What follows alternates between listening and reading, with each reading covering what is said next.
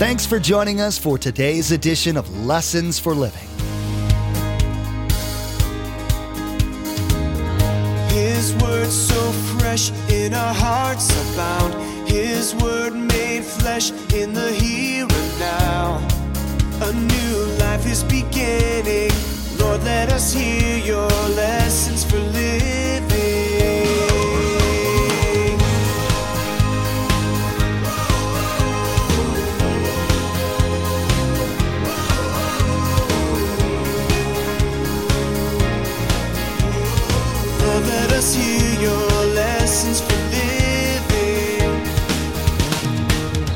Now, you don't blow your brains out when you become a follower of Christ. In fact, what we're studying is so incredibly beautiful. I mean, it just dots every I and crosses every T. But it always requires a step of faith. God will give you that step. Well, notice as we see these things happening, at these last three and a half years, every circumstance, every battle will absolutely happen. Why? Because God's in control, God's powerful, and He's all knowing. God's sovereign control over the universe and its happenings is such a comfort to take refuge in, especially as we near the end of the world. Today, Pastor Mark will encourage listeners that God is faithful to protect his followers and reign supreme in the last days. There will be times ahead of us where it seems like God has disappeared and the enemy's on top. But we must stay close to the promises of Scripture during these times and never waver in our commitment to Christ. Do you believe that our Lord is in control of the world today and not surprised by anything that happens? Remember, there's quite a few ways to receive a copy of Pastor Mark's teaching. We'll be sharing all that information with you at the close of this broadcast. Now, here's Pastor Mark with the beginning of his message entitled Armageddon, Second Coming, and the Millennium.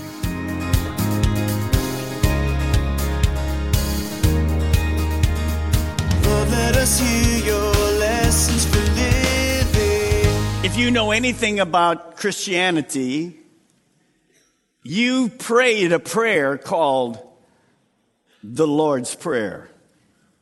Often we pray that prayer and never think about all the parts in it. I want to see if you can fill in the blank today. Our Father who is in heaven, hallowed be your name. Next. Thy what? Thy kingdom come and your will be done on earth as it is in heaven. Today, we're going to see the answer to that prayer.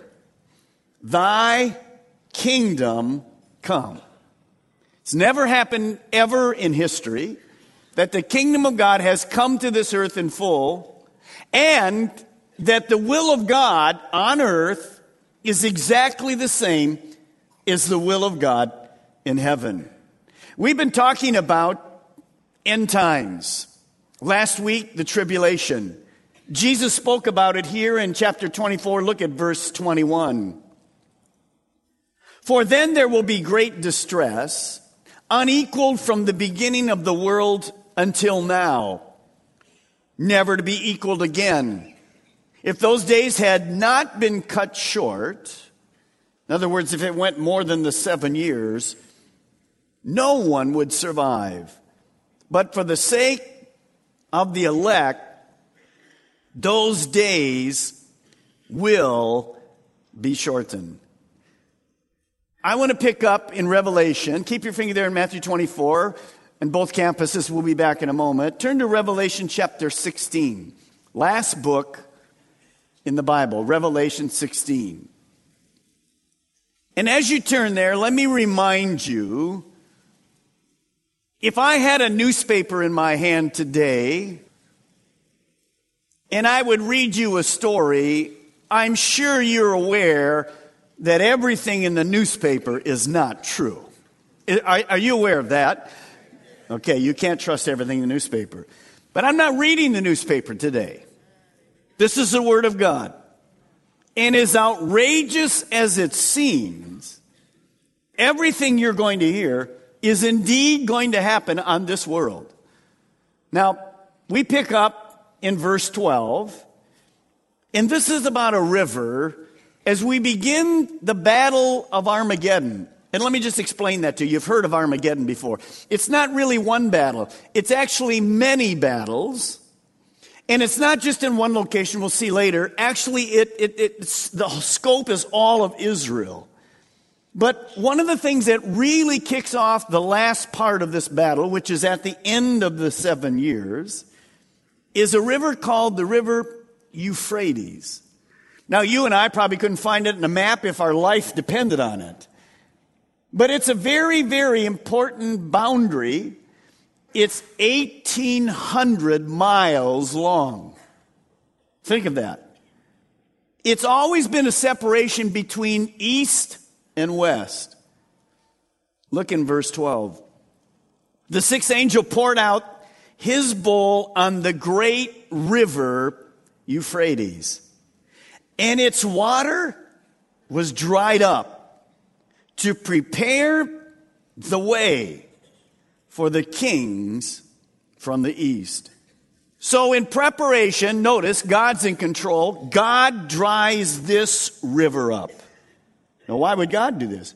Because He's going to use the armies of the world, He's going to bring them together to finish them off. So, He supernaturally dries up a river that's 1,800 miles long. Well, what are the nations that are going to be able to come through this dry river now? They're coming from the east. Now, that's going to be nations uh, like India, Indonesia, Japan, for sure, China. The Bible tells us in Revelation that an army will come numbering more than 200 million soldiers. Well, there's only one nation really in the world that can do that at the moment. Before the Bible, nobody in their wildest imagination could think of that. Of course, not a problem. From China today, their army is more than 200 million. Now, they're going to come toward the land of Israel. Now that the water is dried up, they're going to be able to march and begin fighting in this battle called the battles of Armageddon. Look at verse 14. More things happen. How do all these other nations get there? Well, they are spirits of demons performing miraculous signs and they go out to the kings of the whole world to gather them for the battle on the great day of God Almighty. Down to verse 16.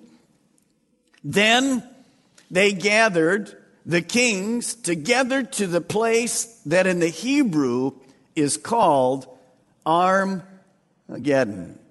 You see, God uses not only his power to dry up the Euphrates, but he allows demons to come out of the false prophet, the Antichrist, and Satan. And these demons, they go and they, they work on the minds of the world leaders, and they're all driven to the Middle East for this last battle. You see, God has always been in control. Now, this world today is ruled by Satan. But overall, God's still the ruler. But he allows all these things to happen because there is an end coming. Now, early on in his ministry, Jesus made this incredible statement, John 14, 29. You see it here and in Viera. Jesus said this I've told you these things before they happen, so that when they do happen, you will believe. First thing I want you to write in both campuses today is simply this God is always in control, and He will reign supreme. Christ's followers win. You see, nothing is going to stop the plan of God. Now, notice, Jesus says, I want to tell you these things before they happen, all these prophecies, so when you see them happen, you can believe. Quite often people will write me and they'll say something like this. I have a husband, I have a friend at work, I have a wife. They're engineers, they're very uh, uh, methodical, they're very into science, they're brilliant, and they don't believe in God. They don't believe in the Bible. They don't believe in anything. Pastor Mark, can you help me? As if I have this magic bullet to give to those brilliant people. Well, no, I can't other than to say this as you study prophecies, no man, no matter their IQ, can do this. All the things we're going to see, the, the second coming of Jesus Christ predicted 300 times in the Bible. Every 25 verses in the New Testament speaks about the coming of Christ. It's going to happen. Now, what I can say to you is this. Those individuals that will say to me, well, I'm not into the religion, I'm not into Jesus, I'm not into God, I'm not into the Bible, and, and you can't prove to me there's a God, can you? No, I can't. But they can't prove to me that there isn't a God. You see, God isn't into proof. God's into faith. Faith is the evidence of things not seen. The Bible says, without faith, man can't come to God. So it always takes a step of faith in a person's life. Now, you don't blow your brains out when you become a follower of Christ. In fact, what we're studying is so incredibly beautiful. I mean, it just dots every I and crosses every T. But it always requires a step of faith. God will give you that step. Well, notice as we see these things happening, at these last three and a half years, Every circumstance, every battle will absolutely happen. Why? Because God's in control, God's powerful, and He's all knowing. Now turn to Revelation 19. As we get ready for the last series of battles, we have a scene in heaven. It's very different. Revelation 19:1. After this, I heard what sounded like the roar of a great multitude in heaven shouting, Hallelujah! Salvation and glory and power belong to our God. Now, let me ask you here we are near the end of the tribulation. We're in heaven around the throne. Now, what is this great multitude? Who, who are these great multitude of people in heaven. well, here's who they are. Number one, angels. Number two, Old Testament saints that are in heaven. They're every person that's a follower of Christ that's been raptured. They're in heaven. And it also includes the tribulation saints that died and were resurrected. And in one unison language, what are they doing? Tell me. They're praising God. How are they praising God? Pra- praise you, God. Hallelujah. Is it wonderful? You see, many of us, you say, well, Pastor Mark, I'm a quiet person. Maybe. I would never raise my voice. I don't believe that. But notice around the throne, there's King Jesus. God's on the throne. Around the throne, they're shouting. And what's the word they're shouting? Tell me. Hallelujah. It means praise to God. Since I don't want you to be embarrassed in heaven, when you say, Why did we all get together here? Well, we're going to praise God. Well, what are we supposed to say? You mean your pastor didn't tell you the word? No. Don't you dare tell him you went to Calvary Chapel. Because I'm going to tell you the word. We're going to practice this morning. What's the word? Tell me. Okay, Viera, I have to hear you now. Now we're going to shout it so we can learn it. And a few times during the sermon, I'm going to ask for an H word. And it's called hallelujah. So here we go. One, two, three. Hallelujah! Amen. Does that feel good? Yeah, you got to practice it a little bit. Now, why are you saying hallelujah? Because you're in heaven.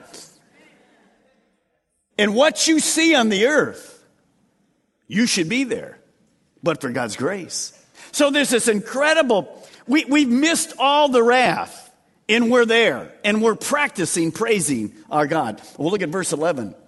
And I saw heaven standing open. Only two times in Revelation does the Bible give us a picture of the heavens opening. One at the rapture and here at the second coming.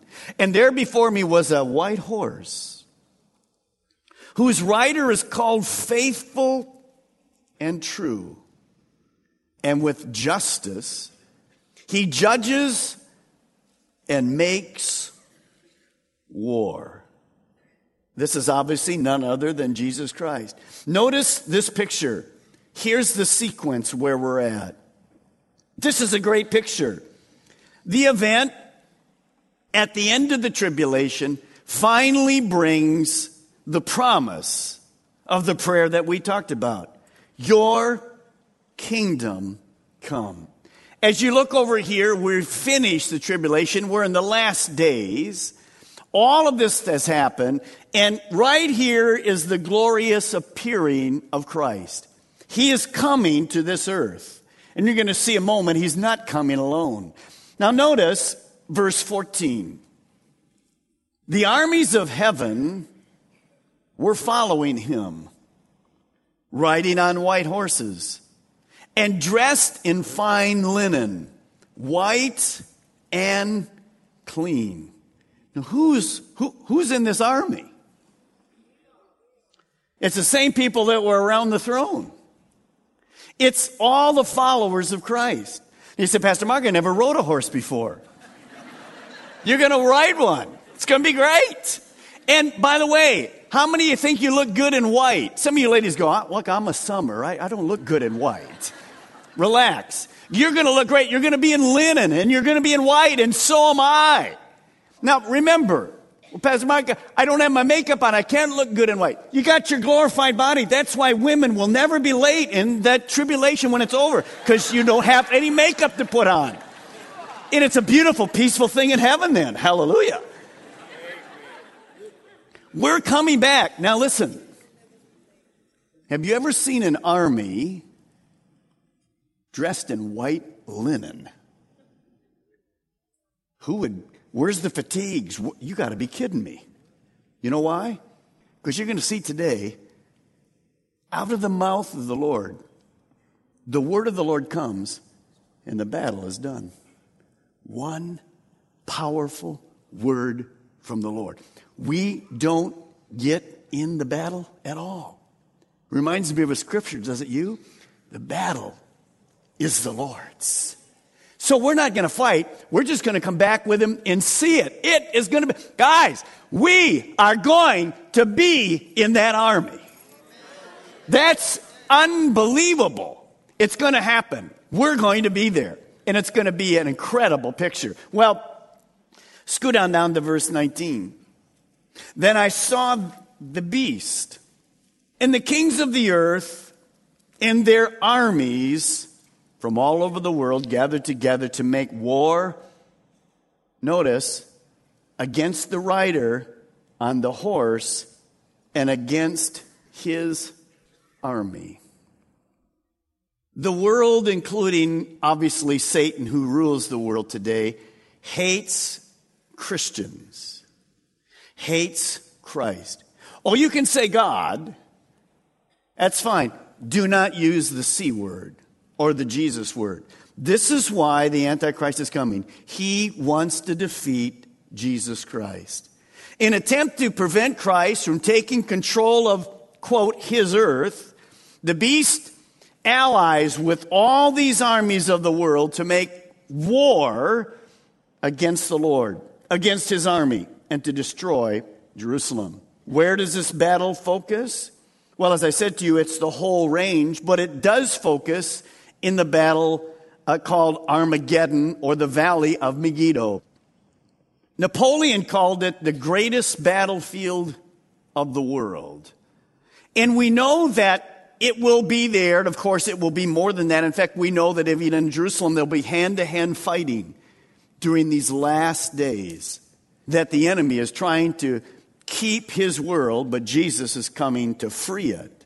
Now, turn back with me to Matthew 24, what will that look like?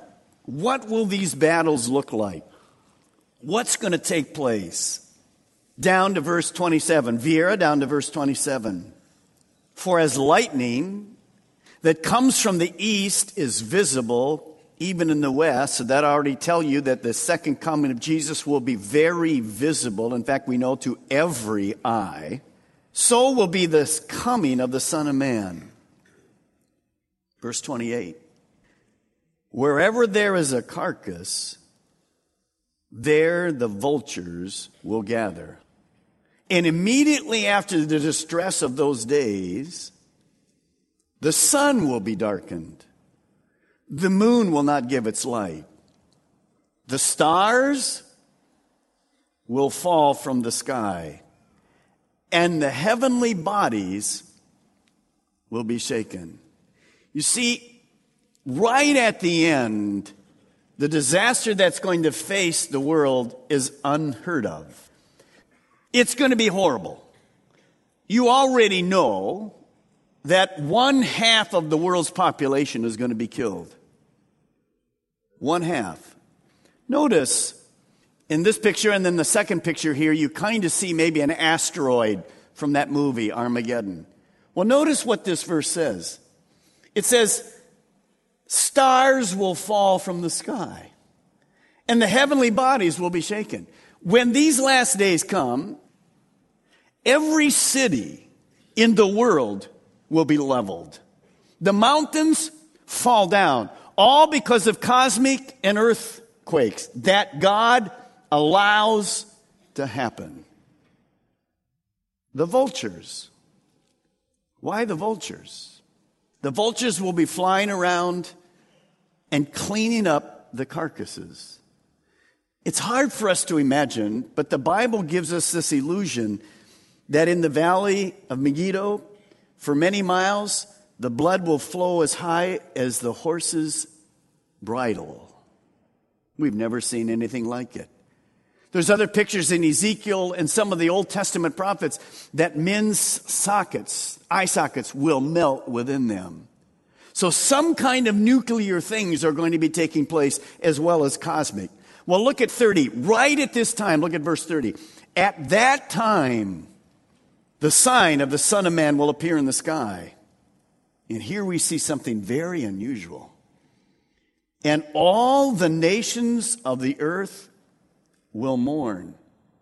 And they will see the Son of Man coming in the clouds, notice, with power and with great glory. And he will send out his angels with a loud trumpet call, and they will gather his elect from the four winds, from one end of the heavens to the other. Now, why will all the nations mourn? When they see their earth destroyed, Everything that they had put their faith into, gone. We know that Babylon, the symbol of one world economy, will be totally destroyed. So the one world government's gone, the one world economy's gone, and the one world religion is gone. There's nothing left for them. And they see Jesus coming. They put two and two together. All of this is part of the picture. They go, uh oh. We mourn because we were wrong. The problem is, it's too late. Their hearts have been hardened. Judgment is here. Today we learned from Pastor Mark what to expect as the seven year tribulation period ends and the millennial reign of Christ comes. Many of the end time events can cause fear or anxiety, even amongst believers. Jesus himself said that these things were prophesied so that we would believe when we see them. We can take comfort, though, knowing that God is always in control and will always reign supreme no matter the circumstance. You've been listening to Lessons for Living, the teaching ministry of Mark Balmer of Calvary Chapel, Melbourne. Each day here on Lessons for Living, we share messages that Pastor Mark taught at the main campus in Melbourne. Maybe you're listening right now in Brevard County and you don't have a home church, and today's message was exactly what you were looking for. Join us for worship. We meet at the Melbourne and Viera campuses on Saturday night at 6 p.m. and Sunday morning at 8:30 and 10:45 a.m. And those in the Sebastian area can join us Sunday mornings at 10:45 a.m. For more information, call us toll free at 866 779 3441. That's 866 779 3441. Or log on to lessonsforlivingradio.com and follow the link to the church website. The Battle of Armageddon has been portrayed in movies and books, but what does the scripture teach on this major world event? In the next edition of Lessons for Living, Pastor Mark will teach listeners about this monumental battle Unlike previous battles in history, we already know the victor before it even begins. Jesus will defeat the enemy again for the last time and then take reign on earth with all of his followers. We've run out of time today, but we do encourage you to tune in next time as Pastor Mark will continue teaching through the Gospel of Matthew. That's next time on Lessons for Living.